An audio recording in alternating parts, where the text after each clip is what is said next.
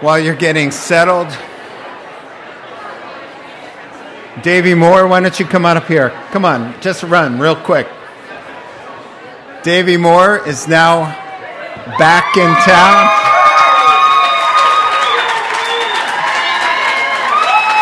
We're very proud of him. God bless you, Davy Moore. Make sure you come by and give him a hooah. Very proud of all our young people. Our young people's group is growing at 50, 60 people over just for a pasta feed. So it's an amazing thing. Why don't you grab your Bibles and turn back to 1 Peter chapter 1, where we are working our way through the New Testament verse by verse, chapter by chapter. You always know where we're at. If you're new to the church, that's our style. We go through the scriptures verse by verse. So we're going to pick up where we left off in chapter 1, trying to get out of the first 12 verses. There's a lot in there. And I think we're going to make it today. Now, Heavenly Father, as we turn our hearts toward heaven to consider your God breathed word, we pray, Father, that you would help us by your Holy Spirit Father, to turn off our cell phones and to turn on our attention to focus on you, Lord. And so we just, uh, we're, uh, we are grateful to know you, God. And now to sit under the teaching of your word, we just pray that your word would find its place in our hearts and that we would understand by the power of the Holy Spirit. Amen. Amen.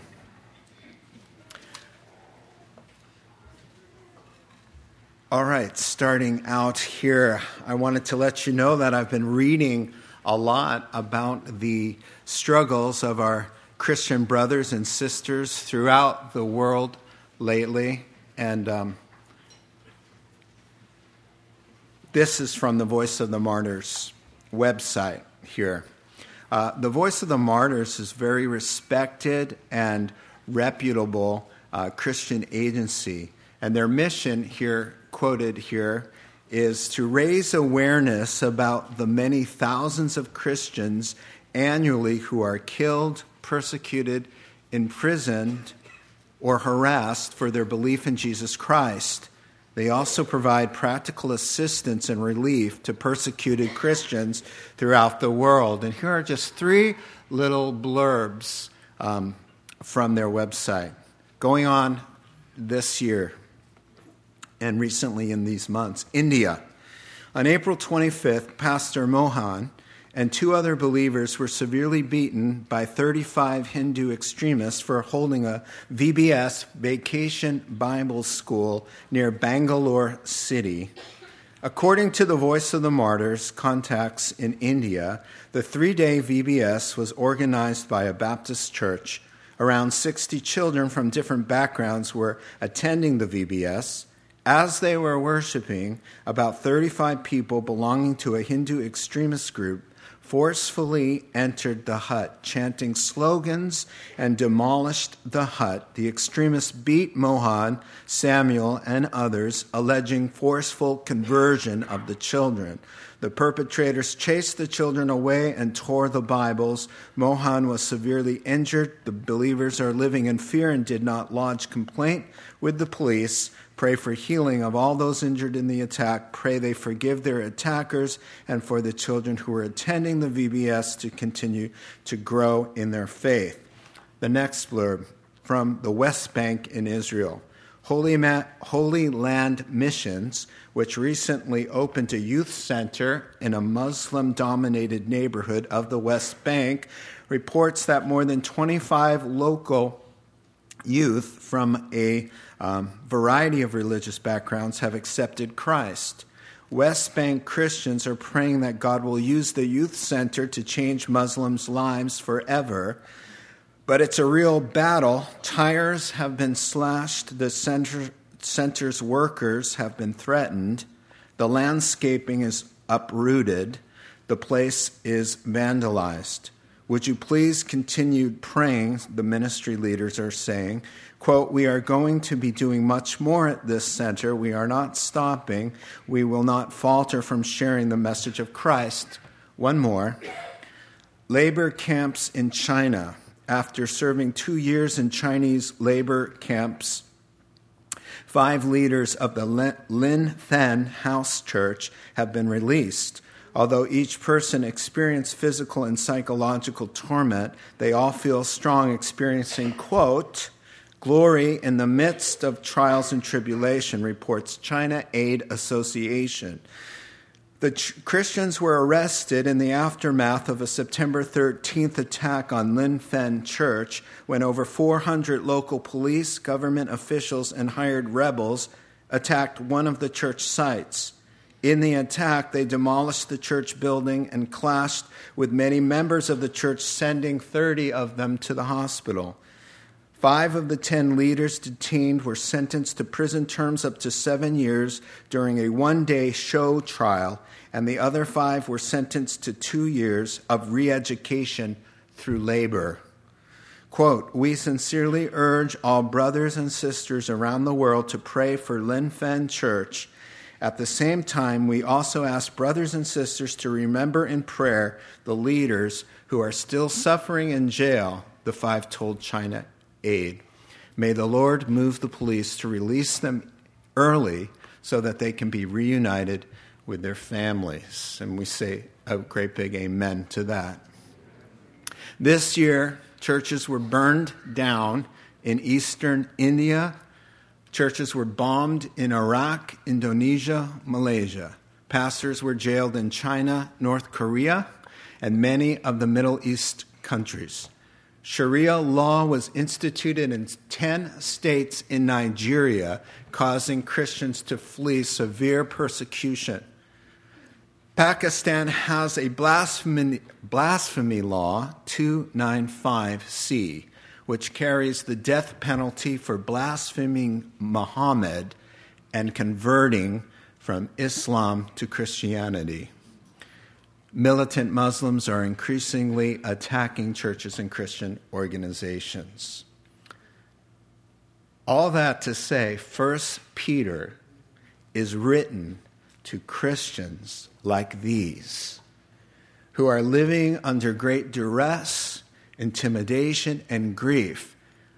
The Christians to whom Peter is writing this first epistle, they are living in the mid to late 60s of the first century under the seething wrath of Emperor Nero, whose life mission was to purge Christianity completely out of the Roman Empire. And so, to really understand First Peter, you really have to read with the context, understanding what it would be like to live in a place where Christianity is totally outlawed, where to open your mouth to speak and stand up for Christ could cost you not only your job, your reputation, your property, but your life. And these are the Christians to whom uh, First Peter is addressed. They, they are living in um, what is modern day Turkey. All of the cities mentioned there in first chapter are, are now in modern day Turkey, and they are undergoing a severe trial. Um, you know, the Puritan father who wrote a wonderful commentary in the 1600s on 1 Peter, said Peter's got three things on his mind, of course, prompted by the Holy Spirit. Number one, faith to establish them in believing, two, obedience to direct them in doing, and three, most importantly, patience to comfort them in their suffering. And, you know, not only directed to first century suffering, but those in the 21st century who are suffering. I love this quote that says, Whether we're losing our property or just our friendships, whether we're losing our lives or just our reputation, whether we're being denied our freedom or just a job, whether it's a physical assault or a verbal one.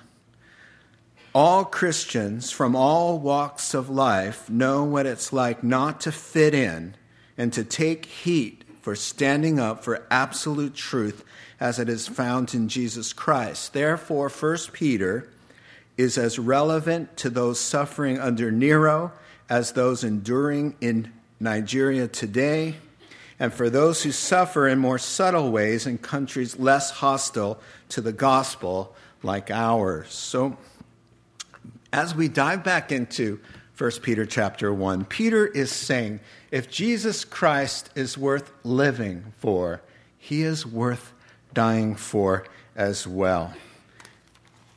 And so, with that, we'll back up just for context for people who haven't been in the services uh, to, to verse 3 and read to 12. Praise be to the God and Father of our Lord Jesus Christ. In his great mercy, he has given us new birth into a living hope through the resurrection of Jesus Christ from the dead and into an inheritance that can never perish spoil, or fade, kept in heaven for you, who through faith are shielded by God's power until the coming of the salvation that is ready to be revealed in the last time. In this you greatly rejoice, though for, for now, for a little while, you may have had to suffer grief in all kinds of trials. These have come so that your faith, of greater worth than gold, which perishes even though refined by fire, may be proved genuine and may result in praise, glory, and honor when Jesus Christ is revealed. Though you haven't seen him, you love him. And even though you do not see him now, you believe in him and are filled with inexpressible and glorious joy, for you're receiving the goal of your faith, the salvation of your souls. Concerning the salvation, the prophets who spoke of the grace that was to come to you searched intently and with the greatest care, trying to find out the time and circumstances to which the Spirit of Christ in them was pointing when he predicted the sufferings of Christ and the glories that would follow. It was revealed to them that they were not serving themselves, but you when they spoke of the things that have now been told you by those who have preached the gospel to you by the Holy Spirit sent from heaven. Even angels long to look into these things. So that concludes the text for this morning's consideration. And right away, let's start with the importance of truth. You'll notice in Ephesians chapter 6 that Paul likens the spiritual armor that we are to use to protect ourselves as Christian, really a metaphor of uh, physical armor. He talks about the breastplate of righteousness and he talks about the helmet of salvation. He talks about the sword of the Spirit, but the whole thing is held together by the belt of truth. Without the belt of truth, you have no armor because the belt holds everything together. And so it's important to prepare Christians for the difficulty that was going to come upon them, the persecution, by knowing and living according to God's truth. The heavenly spiritual realities, which are truths, trump all those physical realities. We walk by faith, not by sight. So we fix our eyes on not what is seen, but on what is unseen. For what is seen is temporary, but the unseen things are eternal. That's from 2 Corinthians chapter 4 and verse 17. It's so important. Peter's just saying, hey, before we get started here, let's talk about the goodness of the salvation, the, the honor and the glory and the wonder of what it means to be saved. That these spiritual realities should direct our lives. You know, that Jesus said this you'll know the truth, and that truth will set you free.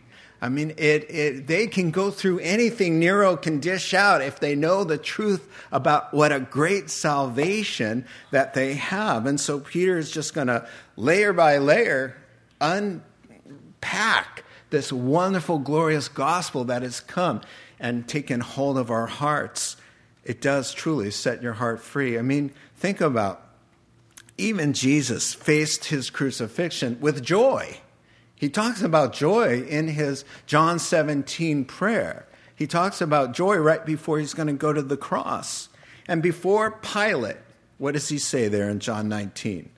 Pilate says to him, Oh, why so quiet?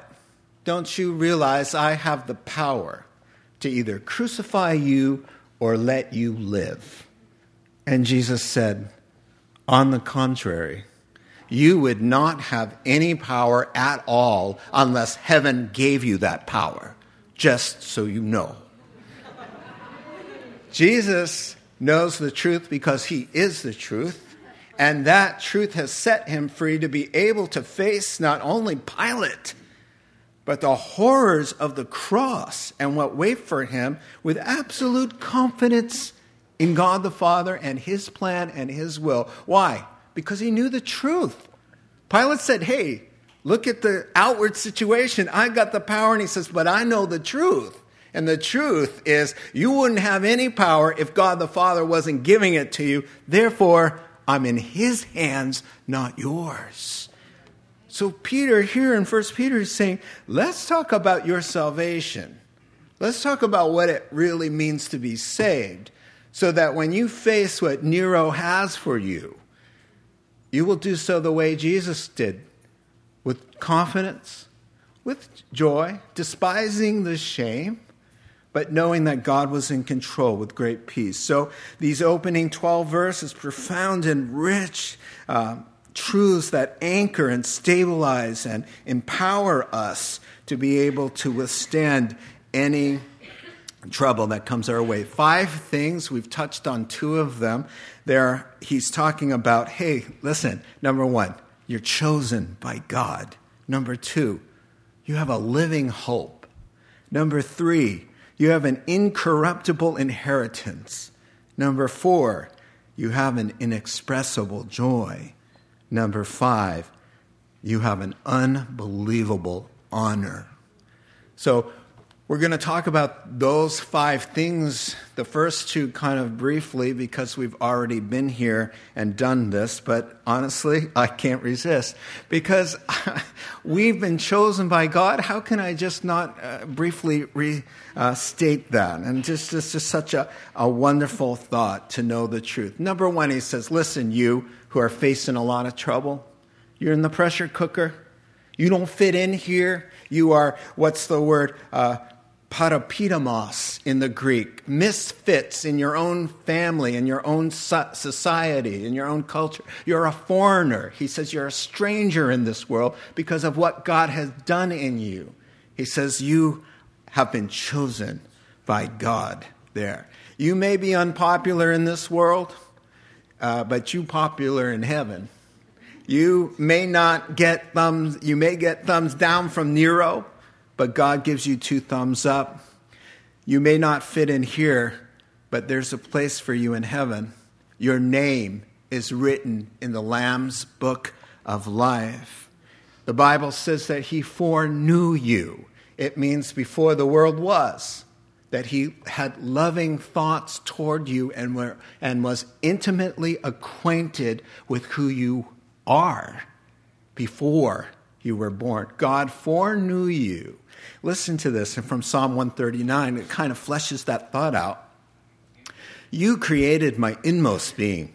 You knit me together in my mother's womb. My frame was not hidden from you when I was made in the secret place. When I was woven together in the depths of the earth, your eyes saw my unformed body. All the days ordained for me were written in your book before one of them came to be. Just he was involved in knitting the tissues together in, in your mother's womb that would become who you are and ordaining all of your days before you were even born. He said, I foreknew you. And it means to set his love upon you beforehand. It's just a wonderful thing. And it says that he, he, he ordained your days before one of them came to be. He arranged that on one of those days, His Spirit would draw you, convict you, and soften your heart, and that you would choose the Son, and that He would become your Lord and pay for you with His own blood to make you His own. That word to foreknow means, as says in the Greek, prognosis, where we get the word prognosis. Very good. Uh, it just, you were afraid because it was like so obvious it's not the answer. so when you go to your doctor, you say, What's the prognosis? You would know better than I. Tell me how this whole thing is going to go. So God says, I already knew you, and here's my prognosis you win.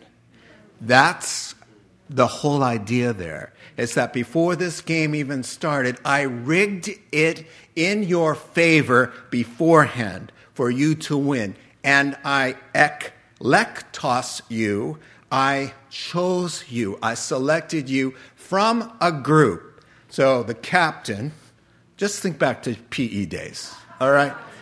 The captain comes out, all eternity, all humanity, they're there he says there are going to be two teams. I'm the captain of the Lord's hosts, which he is called. He's the captain, he's choosing sides. And he looked at you and he said, I want you. Not only did he foresee that, but the word means he was doing something to make it happen. So when he saw you and lavished his love on you and had you in his mind and was ordaining your days, he chose you to be with him. And you responded. Somebody might say, you know what? I don't really like how that sounds. Paul said, you know what? In Romans chapter 9, you don't have any right to talk back to God. And if you have a problem the way he does business, you will have to take that up with him. Romans chapter 9, read it there, verse 20 and verse 21. So he says, okay, so number one, check it out. God Almighty chose you, predestined you to win. Number two, he said, you have a, this living hope. Now, the word hope. In the world, in the secular world, hope means a desire or a wish. I hope things go well. You know, it's kind of uh, just kind of cross your fingers and, as the world does, knock on wood or whatever it is. But that's the wrong understanding of Christian hope. Christian hope comes from the definition of what salvation is. Salvation is a new birth. The Holy Spirit comes into you. You don't get to be, you don't have hope because you have a philosophy or a religion or a principle or a positive attitude. That's not your hope. A living hope that he says, your hope is alive because Christ is in you. He is your hope. He is alive through the resurrection from the dead. Therefore, you have a living assurance with you. God, Emmanuel, God with us. You shall name him Jesus, for he shall save his people from his sins, but his name shall be called Emmanuel, God with us. And so that's why we go confidently into difficulties. He says, when you face Nero and they want to throw somebody you know into the lion's den there, which they did, or light Nero's gardens with one of us, which they did. He says, You have a living hope because you go in not with a principle or a religious idea or, or some kind of positive attitude about what's happening. You go in with the living presence of the living God who has taken up residence in your heart by the Holy Spirit. Jesus said this If anybody love me, my Father and I will come and dwell with him and make our home with him or her. In 2 Corinthians chapter 13 verse 5, Paul says, "Don't you realize that Jesus Christ is in you?" In 1 Corinthians chapter 6 and verse 19, he says, "Don't you realize you're a temple of the Holy Spirit?" My friend, being saved doesn't mean, oh, we've turned over a new leaf and we're going to start being good. It means you, the old person, died. You had a spiritual encounter with the living God, and He, by the power of the Holy Spirit, has come in and raised you from the dead and put something in there that was never in there before a living, breathing presence of the Holy Spirit united with your spirit. And now you have a living hope. I hope it all works out. Well, come on. You're in Christ and Christ is in you. Of course, it's going to work out. That's why it's a living hope. And you may have to go through some hard difficulties, but you know how it's all going to end. Is that how Daniel's buddies, Meshach, uh, Meshach, Shadrach, and Abednego, fared over in Babylon when King Nebuchadnezzar said, I'm going to build this 90 foot by 9 gold statue of moi. that we're going to play through the loudspeakers of Iraq, which is Babylon, is modern day Iraq.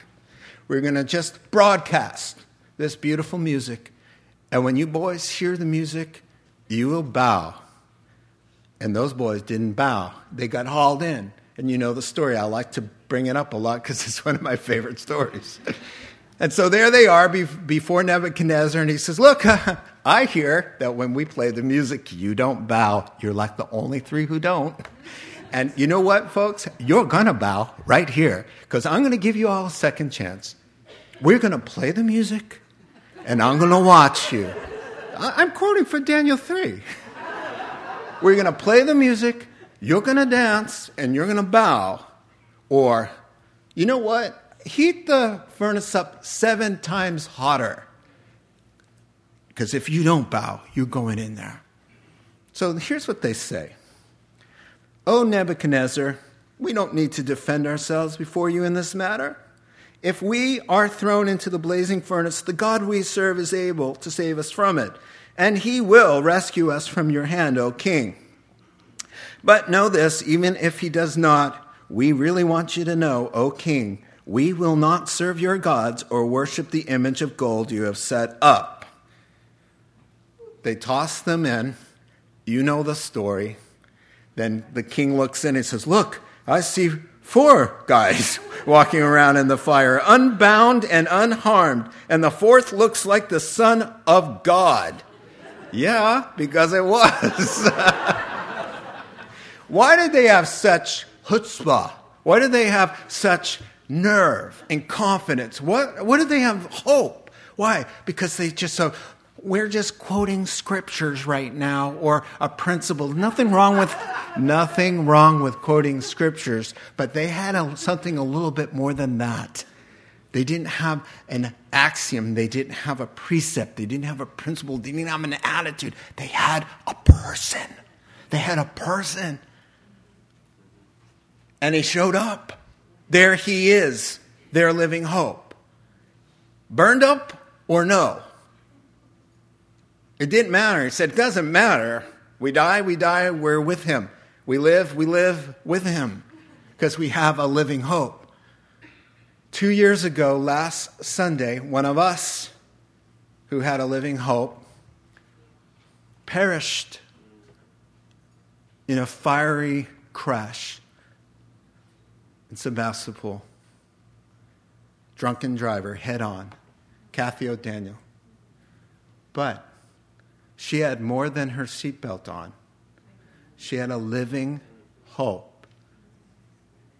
And her husband, in the ER where the daughter was getting attention, Kathy had already gone. He smiled at me and said, She's there she's there. Living hope. She didn't die with, oh no, I hope everything, I got a good attitude. She died with a person in her heart, enmeshed with her spirit. You can't kill that in a car crash. You can't burn it out by dumping it into some hole with fire. You can't extinguish that flame because it's the flame of God. That's in you, he says. So before Nero starts with his dictates and demands, know this number one, God chose you. And number two, you have a living, breathing, personal hope in God. Thirdly, he says, you have an incorruptible inheritance. Now, paraphrased, you're an heir. You're not just to any fortune either. This one's kept in heaven for you, and it can never perish, spoil, or fade. Well, you know, Nero's taken their land and seizing their holdings and all of that. So inheritance is a, is a key idea here. And it's really prefigured in the Old Testament of what it means for us to be co heirs with Christ, as Abraham, the father of faith, is an heir. And God gave him, gave him Canaan, the land of Canaan. And he said, In 400 years, your people will come here and you will possess this promised land. We've been talking about that Wednesday nights in Joshua. Well, with ancestral land, they belonged somewhere. They had a sense of security. They had a sense that this is a place for us and, and our offspring. The Jewish dream was Micah 4 4. Every man will sit under his own vine, under his own fig tree, and no one will make them afraid. If you belong to Naphtali's family, you would be uh, by the Sea of Galilee. You knew you had an inheritance if you belonged to Manasseh's tribe, the border of the Mediterranean, or Judah. You had Jerusalem. That was your place, your inheritance. The problem was that you could lose that inheritance. So Peter's putting a spin on this inheritance. He's saying, listen up. You've got an incorruptible inheritance. You could lose the first kind, the Old Testament one. You could lose it personally. You remember 1 Kings 21? Uh, wicked King Ahab eyed a piece of property he wanted to put a little garden on. Problem is, it belonged to a guy named Naboth. So he calls Naboth into the palace. He says, Naboth, I so love that little corner lot of yours. It would make such a pretty garden for me. I would like to have it. In exchange, I will give you a better vineyard, or if you prefer, I'll pay you whatever it's worth. And here's what Naboth says about his inheritance he says, God forbid that I should give you the inheritance of my father. So he goes home and throws a pity party. He goes home, he's the king, wicked King Ahab, goes home to his wonderful wife, Queen Jezebel. and she says, Why so glum? You're not eating your vegetables. And he says, I'm not eating a thing tonight because I'm so distressed. She goes, What's the matter? And he says, That Naboth, he won't give me his garden. He says it's his inheritance. And she says, Please, I'll get you that inheritance.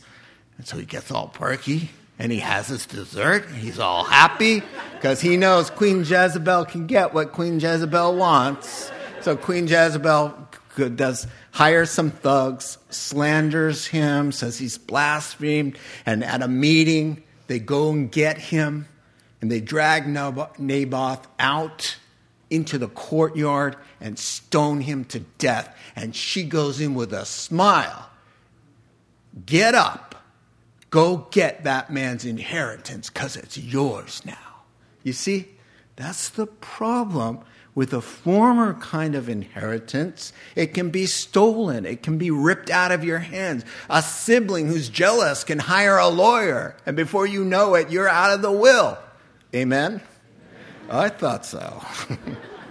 it happens. Uh, I would like to add that queen and king, they didn't live very long afterwards to enjoy that inheritance that they stole, and in a very wrathful vengeful way, God dealt with them. But the point here is also Israel. Israel didn't get to enjoy their land. They still can't enjoy it. They're still trying to get the. Gaza was given to them. You can read about it. It falls right in where God says, This is yours. The West Bank is theirs. They still don't have it. It's been taken from them. Still. In 700, BC, The Assyrians came in and took the northern 10 tribes away from your inheritance. You can't have it anymore. And they took 10 tribes out. 200 years later, the Babylonians came in and took the southern two tribes away to Babylon. Done. They stole it away. Where's your inheritance? Peter says, It doesn't work that way when you're in Christ. They can't do that to you. It's impossible. He says, number one, it cannot perish, it cannot spoil, it cannot fade. The words rhyme in Greek cannot perish. You know, it means incapable of decay, it means never ending, lasting forever, not subject to death. What God has for you can't be killed, it cannot die. No more fear of dying, no more aging, thank God. And no more diseases, no more accidents. The thing that God has for us is impervious to death and ending. The second word, he says, it cannot spoil. Uh, it's true that um, metals won't rust and food won't rot once we get there. That whole order of decay and curse is lifted, and that never happens again. But the word cannot spoil your inheritance means it cannot be morally defiled. Sin will not ruin this. Not even sin or evil can take it away. In the new kingdom, it says nothing impure will ever enter there nor will anyone who does what is shameful or deceitful, but only those whose names are written in the Lamb's book of life.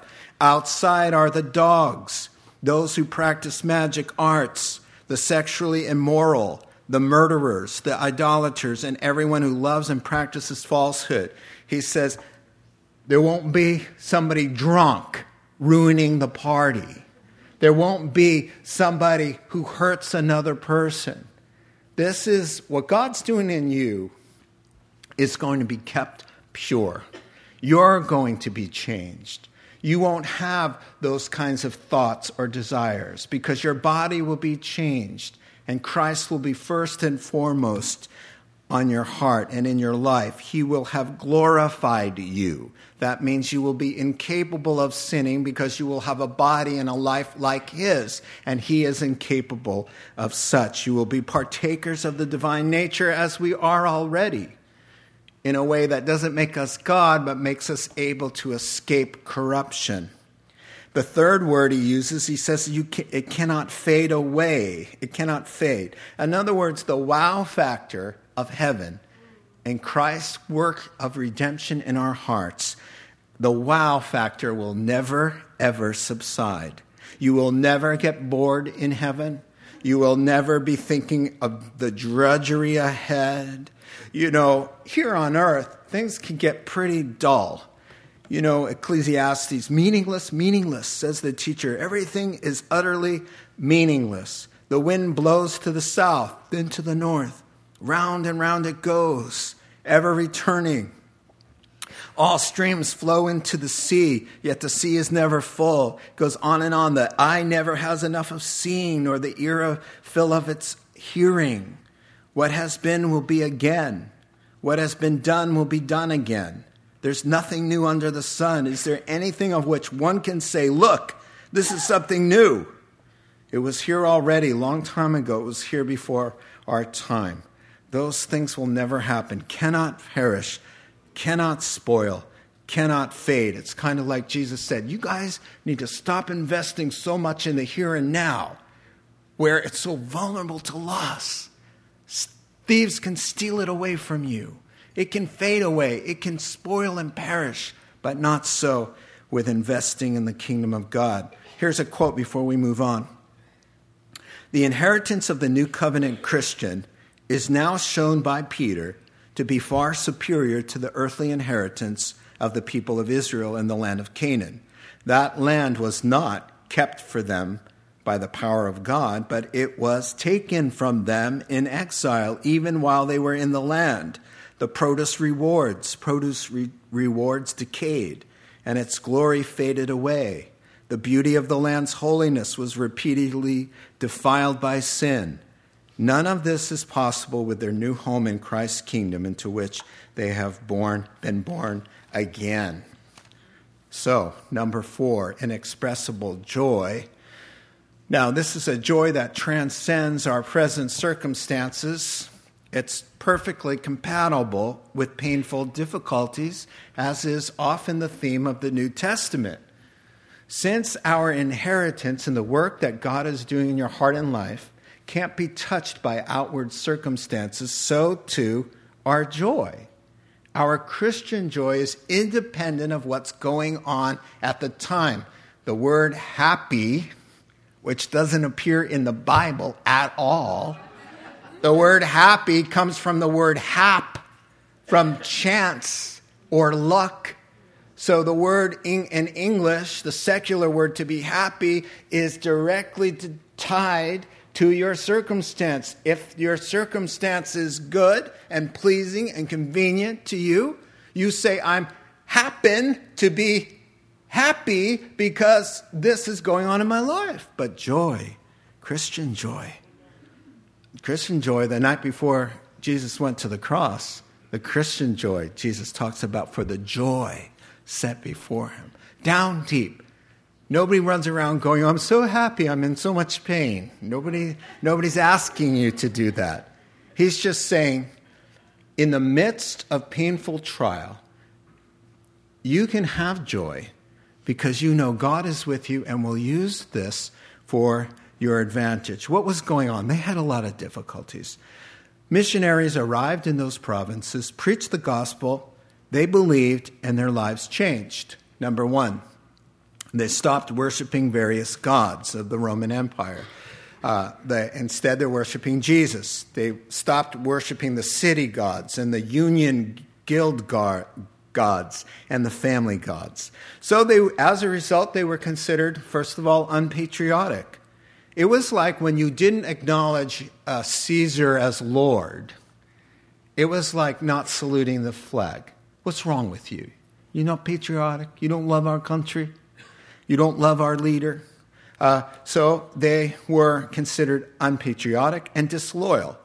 You know, the civic ceremonies often invoked uh, pagan practices, so they would opt out and they would say, You're disloyal. Uh, they were considered unprofessional. The trade unions took place in um, temples and they had meetings and they offered their incense to the local gods and goddesses uh, that were responsible for bringing them uh, uh, profit. And so when the, the Christians who get saved, they'd say, hey, you know what? God, the living God, gives us profit. And so they said, you know what? You, you are unprofessional. And then they were called haters of their families because every family had household shrines and gods and goddesses. And they would pray to their ancestors. And then the Christian would say, you know what? I don't pray to, to grandma, I pray to God. I pray to God. I don't pray to this thing, and I'm not going to offer anything on it because it's offering something to demons. And so they said, You hate us. You hate grandma.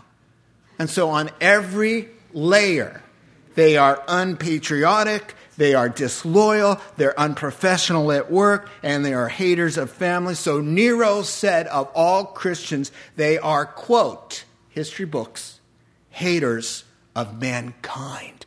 They hate everything about us. They don't fit in. Let's persecute them. And he blamed this terrible fire on the haters of mankind, the Christians, and all hell broke loose. And Peter had to keep saying things like, You can still have joy. You can still have joy because he says, Here's the paraphrase All of this about salvation is thrilling and fills you with this great joy, even though you may, for a little time, have to go through some painful ordeals. These things God may allow to refine your faith. Fire tests gold, affliction tests men, and you'll come through it and prove that you're the real deal. And when Jesus appears, you will receive honor, praise, and glory. Wow. So these difficulties had eternal purposes. Listen to me. Whatever thing that is difficult for you right now, that God has allowed, and you are a Christian who submitted to his will and you're not being disciplined, and even if you are through it, God has something good in it. James says, number one, it'll complete your faith. He says, you can count this all trouble that you fall into as joy because you know that the testing of your faith produces endurance. And endurance has to have its full work in you that you might be complete and mature, whole, lacking nothing. So he's saying, number one, you can have joy in your trouble because God's at work at you to strengthen your faith. Then it's like a conspiracy. Then Paul in Romans chapter 5, a good conspiracy because they're saying, look, trouble isn't your enemy. It's the way you handle your trouble because God has a way of using trouble as his tool to refine you, to prove you, to help you. So, Romans chapter 5, it says, suffering produces perseverance, perseverance, character, and character, hope. So, James says it's about strengthening your faith. Paul says it's about deepening your character. And then here, what I love is this accumulating future reward. Now, he's trying to say, listen, folks, when you suffer for being a Christian, God Almighty is taking note, and you will hear about it on that great day. And, and then Paul says it this way For our light and momentary troubles are achieving for us an eternal glory that far outweighs them all. Here's how Paul endured all of that trouble. You can read about it in 2 Corinthians 11 what was it, five times he was beat with rods, with three times with rods. I think five times he was flogged. He was stoned. He was shipwrecked. He had so many problems. And he's the one who says, For our light and momentary troubles are achieving for us an eternal. What, what he has a heavenly perspective. He's saying, Can you stop and think about eternity? You have a very short time to suffer. There will never be suffering again, ever and ever and ever. Ever. This is the only time you get to express your faith in difficulty. You will never get it again after this life. It will be forever done. So he's saying you have a small little window of opportunity to achieve in eternity an eternal lasting forever, weight of glory by the rightly bearing the trials that God has given you today. It's a short time, it's only if need be, but God is allowing something to refine your character, to test, to prove you, and to, to, to, to accumulate future reward for you. So he says, glory, honor, and praise the Christian who goes singing as they did in medieval times. They sang on the way to be burned at the stake as heretics. Hundreds of thousands of us ripped out of their homes and they went singing. He says, When I see you, when I see you, can you imagine the Lord Jesus looking into your eyes, which he will? And he will place a crown of reward upon your head. Jesus Christ, the Son of God, the second person of the Godhead, is going to reward you for everything that you've done faithfully for Him. The Bible tells us. I, I mean, it's one thing to imagine Jesus washing my dirty feet as He did the disciples. Peter said, Boy, this is just a little much. Uh, I'm having some trouble here. You will never wash my feet. But he worked through that one. Wait until Jesus says, I got something for you, kid. Let's talk about that time at work when you stood up for me. Remember what you said there? You had just said such courage. I heard that. I was so pleased. I, I, want to talk to you about that. I want to reward you for this and that and the other thing. And then he, he, he puts something, a gold uh, medallion around your neck as you bend before the living God. glory, honor, and praise is waiting for those he says. Now, glory, honor, and praise belongs to God alone, but apparently he's, he, he's willing to spread that around a little bit. Jesus said this way A cup of cold water in my name will merit you an award, a reward on that day. He says, just think of it that way. In other words, every little word of encouragement you did for somebody who's my disciple, well, that's a cup of cold water. It's like uh, some little encouragement.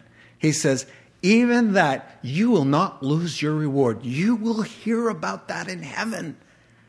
Can you imagine if a cup of cold water brings a reward? To those who are what, denying themselves every day over a besetting sin that you bear a cross about, when you close your mouth, when you are insulted instead of returning, you bless, you bite your tongue, you prefer others, you go the second mile, you turn the other cheek. Jesus says, cha-ching, cha-ching, cha-ching. you know the story that I love to brag about my kids. Let me brag about Zachary when he was in the fourth grade. I've told this story before. He, he'd bring his little kid's Bible to school there, Sonoma Mountain, there in Petaluma. And on recess time, the kids were teasing him a lot. And he came home, was a little bit bummed, and he told us the story. He said, Dad, I had a hard time today. They call me Bible Boy. They were dancing around me. I was reading my Bible, and my fourth grader is reading his Bible, and they're dancing around him, chanting, Bible Boy, Bible Boy, Bible Boy, and they won't let me play with them. They just call me Bible Boy. And I said, Zach, that is so sad. Are you okay? I mean, I'm going to go and talk to somebody at the school for you. And he goes, Dad, that's okay. He goes, More crowns, more crowns, more crowns.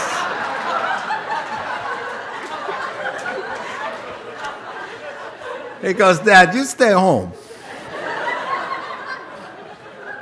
Fourth grade, already thinking what you're doing to me today is going to achieve for me an eternal weight of glory that far outweighs the trouble of this little recess debacle. Lastly, chosen by God, living hope, incorruptible inheritance, inexpressible joy. And then, lastly, this very intriguing last little thought here an unbelievable honor. Here's the paraphrase. I hope you catch it.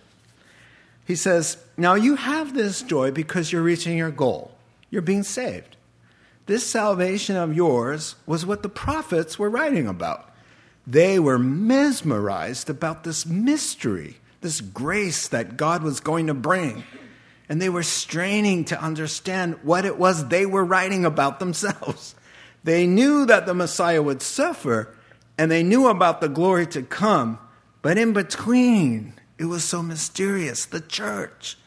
But God revealed to them that they were actually writing about you and what you would experience in the church, not them. Even angels are marveling at what God is doing in your life. So, lastly, he just says, Do you know, do you have any idea how privileged you are?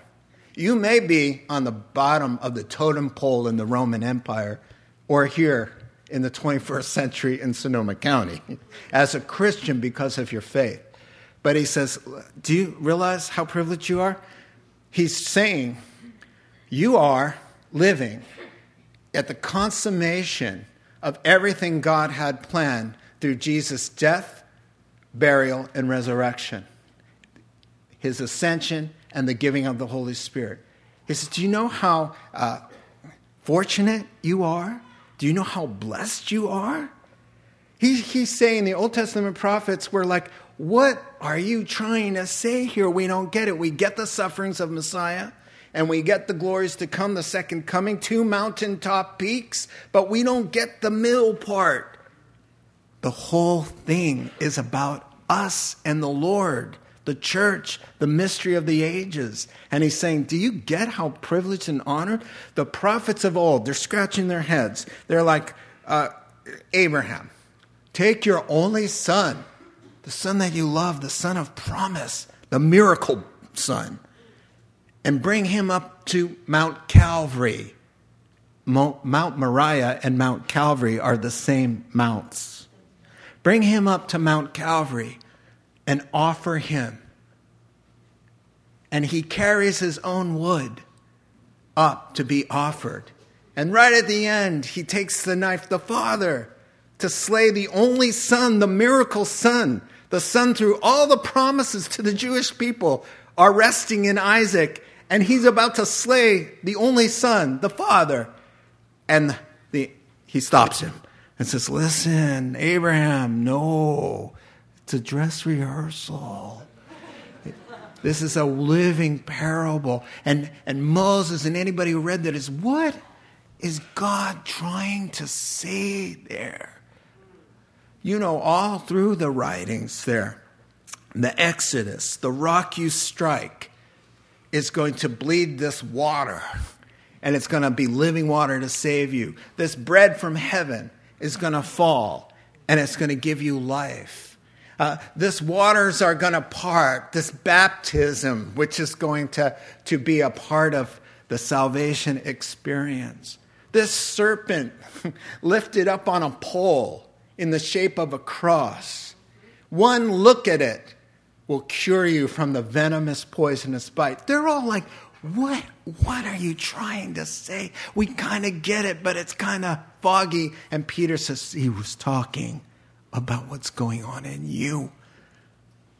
First Corinthians chapter 10 says, These things happened to them and written down for you upon whom the fulfillment of the ages has come. You remember when Jesus said, Hey, John the Baptist, they had just martyred him. Among men, in the Old Testament, there's nobody greater than John the Baptist. But he who is least in the kingdom of God is greater than he. Now, what is he saying there? He's saying, of all the Old Testament, John made it all the way up, and he's not saying he's coming, he's coming, he's coming. John is saying he's here. Therefore, John is greater than anybody else in the Old Testament. Then he says, but pick one of you who lives after the cross, just one in the kingdom of God, is greater than him. Why? Because he's not saying he's here, he's here. He's in me. And he's changing the world through us. And now, the least in the kingdom of God is greater than everybody in the Old Testament. He says, Do you realize what an unbelievable honor? It is God who picked you in His time to live in this time and in this place. He could have picked you and put you anywhere, but He let you live in a time where you could meet the living God through the power of His Holy Spirit and experience something the whole Old Testament was straining forward and saying, We live partially, we are incomplete. We don't get it, but you guys get it. There's nothing left after us. There is nothing left for Jesus to have done but come back and judge the world and rule and reign forever. But what, what, what I'm saying in this is that when he made purification for sins, he sat down at the right hand of the majesty on high. Hebrews chapter 1, verse 3. Do you get that? He was done with his work. God came as a baby, and the angels are longing to look into this. The word means to peer with marveling and great scrutinizing. It's the same word that when Mary and Peter came to the tomb and they're going through the, the um, grave clothes of our Lord, peering and stooping over and trying to figure it out and mystified. Angels are looking at you they, and they're mystified at what God is doing. He says, Peter says, Do you get that? Do you get the whole Old Testament is looking at you and going, Wow, just to have been them? That's what it was all about. The giving of the Holy Spirit, the transformation of a life. The angels don't know what it's like to have fallen. The angels don't have two natures warring together inside of them. They don't know what it is to be redeemed and they look at Saul the apostle one day, and the next day, boom, they see him as Paul the apostle, and the angels are like, Whoa, get a hold of this. That's what he's saying. He's saying, Come on, you guys. Stop with your whining. You are privileged. You are the, you are the crown in God's redemptive history. Live like it. Have that confidence. Five sentences left, and you're going to help me. You're going to repeat after me. Because I want you to arm yourself with the truth. Number one, repeat after me I've been chosen by God. I have a living hope. I have an inheritance that's eternal. I have inexpressible joy. I've been given an unbelievable honor.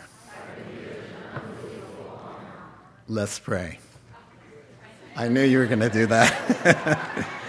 Heavenly Father, we thank you for all of these pillars of truth that guide us and guard us and inspire us and motivate us to, to stay on course no matter what comes. You said the gates of hell, the power of death and hell cannot come against you and you in us, for greater are you who is in us than he that is in the world. We give you glory and honor and praise, and we acknowledge that the crown you do place on our head will go straight to your feet because we owe all our praise to you. And there's no way we could even be faithful through these trials without the reliance on the power that you supply. God, you're good to us and we love you. In Jesus' name, amen. Let's stand, closing song.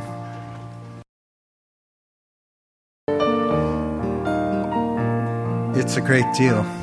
All of that is true. But it's not for everybody. It's only for those who believe, who repent of their sins humble themselves and say, You're the Lord, I'm not. Come in, take control, forgive me. I've been a rebel. I bow my heart before you. And I believe that Jesus, you came. You are God in the flesh. You died for me. The second, the moment you do that, whoever calls on the name of the Lord shall be saved. Then the five things I made you repeat then they really will be yours. But they don't just get handed out to anybody. You must belong to Him. And so I'm going to give you that opportunity. If you've never, and you know, people around you may think that you already are, but you know in your heart. Are you living a bowed knee life to the Lord? Is Jesus your Savior and Lord? If not, we're going to bow our heads now, close our eyes. There's pastors over in the overflow room as well, so we're watching out for you. If you'd like this to be true about you, and you just have to open your heart and, and say what we call a sinner's prayer. And I help you by leading you in that prayer. So if you'd like to pray that prayer to start your Christian life this morning, you just slip your hand up nice and high and say, I'd like to become a Christian this morning. I'd like to turn my life over to the Lord. Amen. There's a hand waving in the back. And any others like to just join? Thank you. Amen. Another hand that is going to make it official. Somebody I, I spoke with this morning, a first time visitor checking out a church, never been to church really, doesn't go to church now, but just had the opportunity to meet her and her hand is waving it nice and high. So, Father, um, we're before we pray. Sorry, I got ahead of myself. Let's repeat after me this prayer. Heavenly Father, Heavenly Father I'm, a sinner. I'm a sinner. I've been running from you, running from you. for a long time. Today I stop. Today I stop. By faith, I open my heart to the living God. I resist you no more. Come into my heart, give me new life, and make these five things true of my life today. I repent of my sins. I'm your child now. Fill me with your spirit and give you my heart and life. In Jesus' name, amen. Now, Father, we pray for the rest of us. Lord, have been touched, no doubt, by this message of encouragement, God. None of us want to be led into temptation or to persecution, Father, but we willfully endure whatever it is you've called us to, for whatever season you've called us to bear that, knowing this, Lord, that we've been chosen by you and we have a living hope and an inheritance that can never die, and an inexpressible joy in our hearts, and unbelievable honor to be saved by God, to live with God forever and ever. The promises of God alive. Thank you, God. We thank you for the fellowship time to come. We pray that you bless our food and our time together. We're so grateful, God, for all that you've done with this little church. started just as a little church. We're just so grateful, God. Thank you. All praise and glory and honor to you, Lord, for all that you've done. For you alone are worthy. In Jesus' name, amen. Amen. Well, God bless you. The two of you who raised your hand, we have Bibles, and we want to pray with you. We're all excited. We're already getting loved up back there. God bless you. There's prayer at the crosses as well in both rooms.